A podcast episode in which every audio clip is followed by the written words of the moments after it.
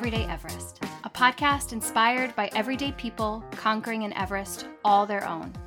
I'm Reece D'Angelo. On today's episode, I speak with Dr. Alyssa Nadolny, a psychiatric mental health nurse practitioner and former critical care nurse. Alyssa, thanks for being here with me. Thanks for having me, Reece. So good to see you. Before we get too deep in the weeds here, tell me a little bit about what you do as an APN. What does that mean? Who are your patients? All of that. Yeah, that's a great question. So, as a psych NP, um, my role is to do psych evaluations, a lot of med management. But even more than that, I think it's just to support, educate, and advocate for my psychiatric patients. And currently, I am seeing all ages children, adolescents, young, middle, and older adults. Um, I see an array of different type of psychiatric conditions from like anxiety, depression, ADHD, bipolar, schizophrenia, and even borderline personality disorder and other personality disorders. It sounds like you have a unique perspective on people's resilience and growth mindset, overcoming great challenges. Given the nature of your work, you've probably seen a lot of people at their darkest times. You've seen folks trudge through and come out better for it on the other side. And you've also probably, unfortunately, seen those who haven't yet been able to do that. Can you talk a little bit about what growth mindset means to you and how you've seen it play out in your work? So, I think growth mindset professionally is just, you know, being a lifelong student in the field that I'm in. Um, I don't think that you ever arrive or know everything there is to know about psychiatry and mental health and it's an evolving field. There's so many exciting new treatment modalities that are coming up in the next few years and i feel like i'm really excited to be a part of this field. And so i think just not staying stagnant in what you know and always trying to because the more information that you know and can learn and give the best evidence-based practice care it empowers me to be a better practitioner, but it also helps me to educate my patients and help them grow in a lot of ways. Because when I find that I educate my patients, it helps them to understand themselves. And when they can understand themselves, they can more easily explain to friends and family what's going on with them. And it helps to break down stigma a lot too. Also, having the mindset that I don't know everything, I've really been enjoying just learning more about the world around me and different perspectives and not staying stuck in a certain mindset or beliefs and just always evolving and adapting and learning new things about myself and the world around me.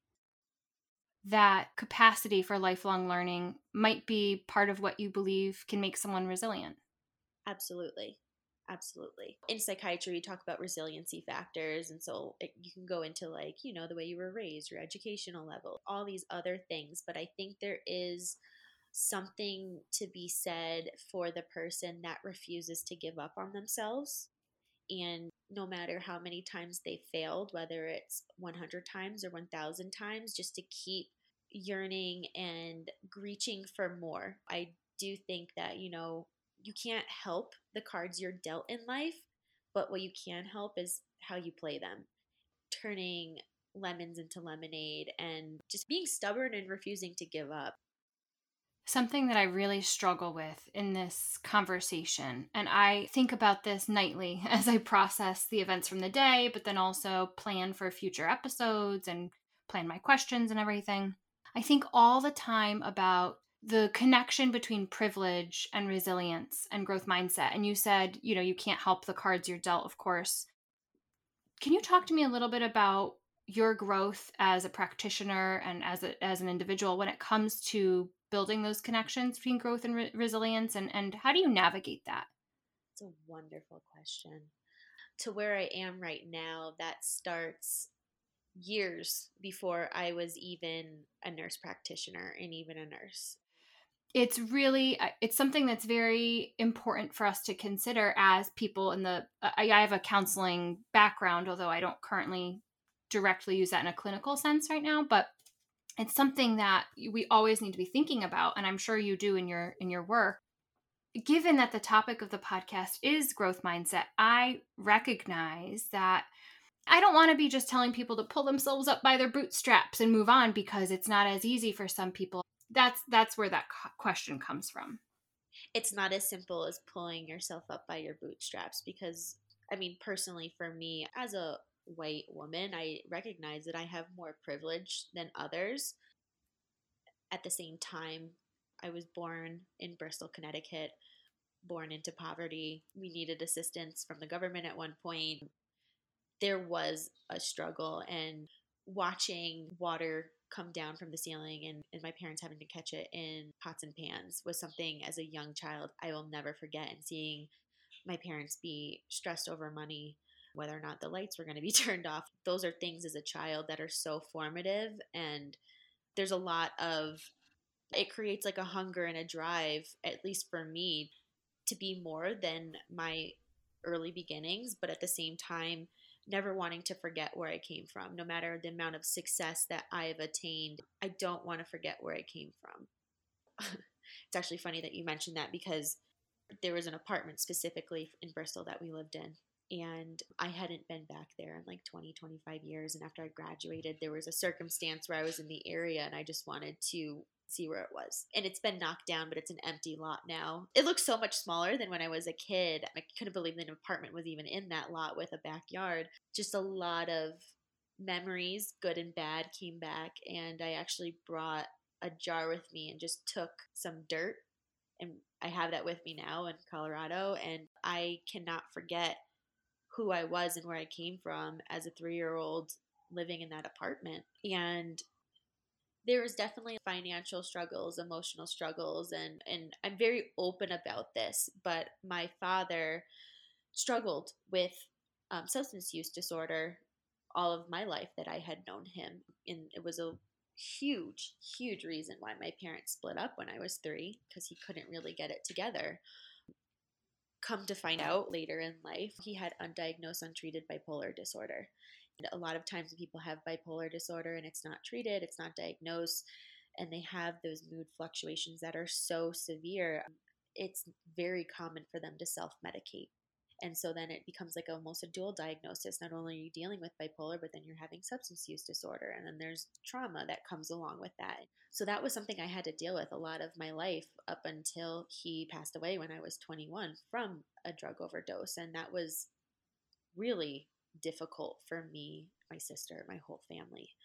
But even before he passed, you know, there's all these different emotions that you feel when your parent is struggling with that disease in particular. You're angry, you're sad, you're scared. It's almost like these balances of the fear of what could happen if they don't get it together, but then there's always that hope that they could finally get it, you know? And um, they're in and out of rehab at certain points when I was a teenager and not speaking to him for certain years. And I do feel very fortunate that the last year and a half before he passed, we did reconnect and we did have a pretty nice relationship. And there are memories and conversations that we had in that last year and a half that were very healing for me and very important. And I will never forget when he did pass from his overdose that was so unexpected. I didn't know he was still struggling the way that he was struggling and it turned my whole life upside down. I was a senior in college in nursing school, the fall semester, I was trying to really push on through and it really it caused a lot of emotional pain and distress. I'm pretty open with you about this, but like I have complex PTSD from all of that and the other things that I've been through in my life and and you've known me since I was a teenager. And so, like, when I was really young, like, very outgoing and friendly. And, and I remember after he passed, in the months that followed, there was a very stark difference in my personality. I became much more to myself. It was hard for me to trust people. It was so difficult for me to let people in. Like, I was eh, beforehand so outgoing and there was just this sudden realization after he passed that why would you want people to get close to you if they're going to leave? They're going to die. Like, this is so painful. There's this quote that always stuck with me grief is the price we pay for love. Wow. There's not a day that goes by I don't think of him. um, and grief grief takes years to work through um, and especially when you are mourning the loss of somebody that did pass from an overdose there is there's such a stigma and i think we're in i'm uh, so grateful right now that that things mental health is just a topic people are more open about but like 10 15 years ago it was still so taboo. There was such this pressure to look and appear normal. At the time i would not tell people how he passed. There was just like such a deep fear of that if i told people what he struggled with or how he passed that there would be this judgment on who he was as a person. There were such important things that he gave me and he taught me, and there was such good in him. Right. A lot of people don't understand that there's the person and then there's the addiction, and they are not the same thing. When you're struggling with addiction and substance use disorder, you do and you say things that they're hurtful, they're abusive, selfish behavior then they have moments of clarity when they are themselves and there is this great remorse and guilt and it just becomes like a snowball effect and it's like how do you stop that constant wheel of self-destruction? One of the key things that i've taken away from what you've told us so far is that there's nuance and complexity in this conversation and and this is a very layered conversation of course and it should be known also, Alyssa and I do know each other for quite some time, at least 10 years ago when we first were connected. And it's my hope that there are people listening who are processing similar situations in their own lives. To the people who might be going through something similar, whether it's the death of a loved one or somebody in their life who has substance use disorder, what would you say to that person to help them get through?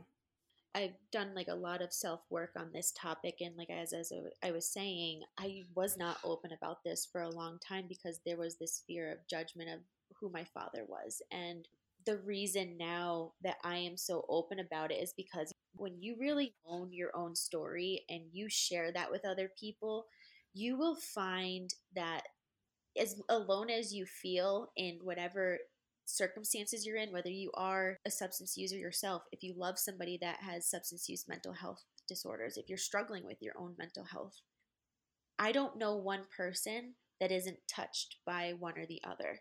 And because it's so taboo in some sense and there is a fear of judgment, that's why I talk about it because it helps to break down the stigma to be like, wow, I just heard her tell this story and me too. It takes the shame out of it you don't have to share what you're not comfortable sharing. You have to have discernment because it is so personal, so vulnerable. You have to learn discernment of who is eligible, able, and who deserves to know. Because there are people, unfortunately, that don't get it and maybe will never get it, but it is not your job to explain it to them. When you're going through something, you need people around you that are going to be loving and supportive. That's it. Yeah. I'm wondering in what ways that prepares you to be a better clinician. I feel like I like to offer a really safe place for my patients to express and explore that and just to really just reassure them that I know how you're feeling right now really sucks, but you will not feel this way forever. And I can guarantee them that because I've been there myself it's really helped me to just help them feel understood and seen. And no matter what type of medication I can prescribe them, whatever I diagnose them, it doesn't matter. What matters is that they have a space where they feel genuinely cared about and listened to. One common theme among everything that you've said so far has been one is, is vulnerability, two is the power of relationships. Of course, that's the nature of your work. Talk to me a little bit about how relationships helped you overcome some of these challenges, how they helped you to become more resilient. Finding people and friends and family that really show up for you when you're struggling and um, has been crucial for me. You know, I'm a very fiercely independent person. um, and learning to allow people in and to receive help and love and support was something that was really hard for me because that required vulnerability and trust. There are a few people in my life that I speak to almost on a daily basis, no matter what's going on in my life. And like, I know and can guarantee that, you know, no matter what I'm going through, they're going to show up for me.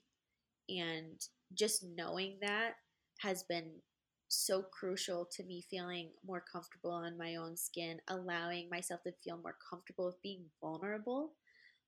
And I can't tell you how much that's helped my own recovery and mental health to just know that I have that like undying loyalty and support from people that genuinely love and care about me. We're very fortunate to have strong relationships and there are people who don't feel like they have that and they feel might feel alone in this world or lonely.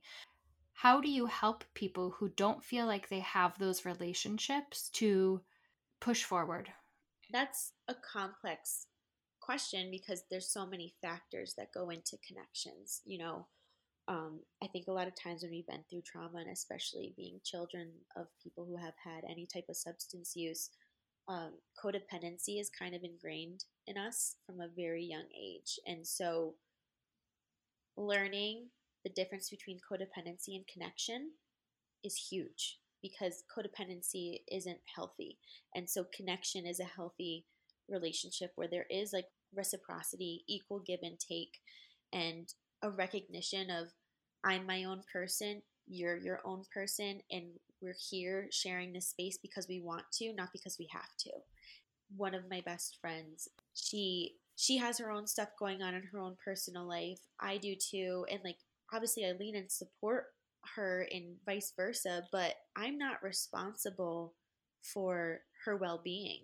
She is. And she is not responsible for my well-being. I am. And so a lot of times when we feel alone in this world, and there's nobody around us, I encourage people to ask themselves, Are you in love with yourself? I had somebody ask me that once, and that stopped me dead in my tracks. Like, are you in love with yourself? You know, we we're in a world people are like, oh, you should love yourself. Loving yourself and being in love with yourself are two different things. And I think when you can get to a place where you're learning to love yourself, and learning to be in love with yourself, you don't need other people. Like, obviously, we need and we want connections, right? But you become more authentic. You're not looking for other people to fill you up because you're already filling yourself up. So, there's this a key component to having like a healthy connection is having a healthy, loving connection with yourself first and foremost. What can someone do if they're looking to fall in love with themselves? I mean, how, how, where does someone start? What's the difference? I can only speak from my personal experience, obviously, and I and I don't think that there's like a cookie cutter answer. I think it depends on the person. Therapy has been huge for me. So, complex PTSD, I've done neurofeedback, I've done EMDR therapy. Those are very trauma focused types of therapy. Has been life changing for me, and therapy has also allowed me to have a lot of introspection and um, really a vulnerability and understanding and trust of myself because when we go through trauma and we've been traumatized by other people we feel disconnected from ourselves in so many different ways and you almost feel like you can't even trust yourself. Um, and so learning to trust yourself forgive yourself that's been a huge thing for me because I've been in situations and relationships where I accepted less than I deserved. I said and did things I wish I never did. Um, but once you say and do things and you harm yourself in whatever way, whether it's staying in a relationship, engaging in self destruction, self destructive behaviors, yes, you can point and blame the fingers all you want at other people, but I found that when I'm doing that to other people, what I really need to do is forgive myself. And that is hard. And that takes time. It takes time, it takes therapy.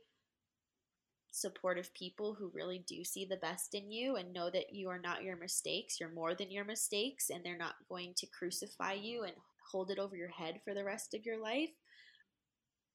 That's what's helped me. And there was a time in my life I couldn't look myself in the mirror and say, I love you. It would make me cry because I was so ashamed of who I was and what I did, what I put myself through. And I can honestly say today, I have no problem looking in the mirror and saying, I love you. Being okay with who you are in the moment, understanding that you just said you're on a journey, getting help when you need it, and forgiving yourself. Yes. Yeah. Easier said than done. But now that you've gone, you're going through that process and you're, you're farther than you were 10 years ago on it.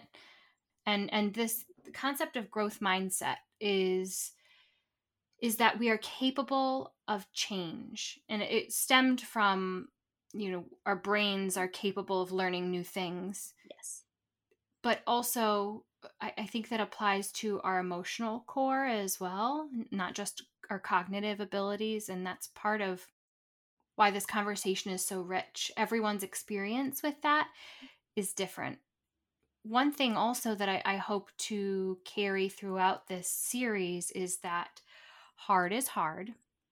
I eh, interview lots of people from lots of different walks of life, lots of different challenges, and no one person's challenge is greater or lesser than any others.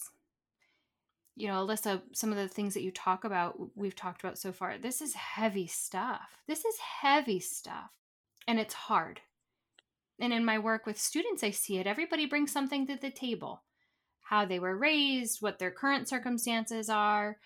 And I'm, I'm, you talk about mental health being more in the forefront today than it was in the past. And I am so thankful for that. I remember when I was growing up, I went to weekly therapy for a little while and I didn't tell anybody. Uh, and now I'm in the counseling field. I mean, I look back, that's been part of my development too. I look back and like it was a good thing for me, although at the time I didn't like it. I didn't want to go into psych nursing when I was in nursing school. I didn't want to touch it with a 10 foot pole because of the things that I had experienced with my father. All I wanted to do was be an ICU nurse because I thought that would be so badass. I was going to help people, I was going to change the world. Like, you have all these like expectations as a nursing student. And don't get me wrong, being a critical care nurse was one of the most badass jobs I've ever had in my life.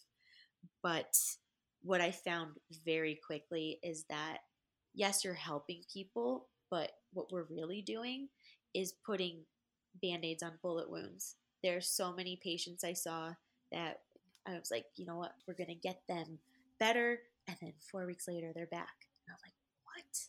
Why?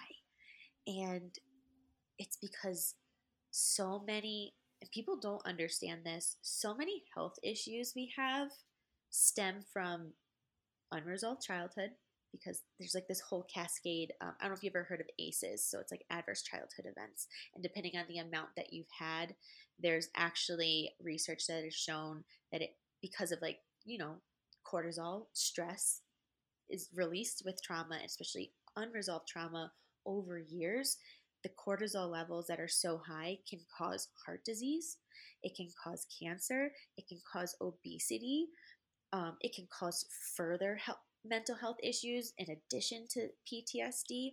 And so then you're transferring that to your children and the people around you. And it's just like this whole snowball of things. And what I found is that there were not enough resources in the community for mental health issues and i recognized that and it would like kind of dumbfounded me and there was actually one patient in particular where like things with my father and my career kind of came full circle i was a newer icu nurse and there was this young gentleman who struggled with mental health issues substance use issues and two weeks to coming to me in the icu he had an overdose and he lived and he had this moment of clarity where he recognized that if I don't get clean right now, I'm going to die. And I don't want to die. And what this young man did was his grandmother drove him all over the state of Connecticut trying to find a place that would take him and they would make him jump through hoops. They're like, Well, your urine's clean. And he's like, Because I'm trying not to use heroin. Like, I'm not trying to.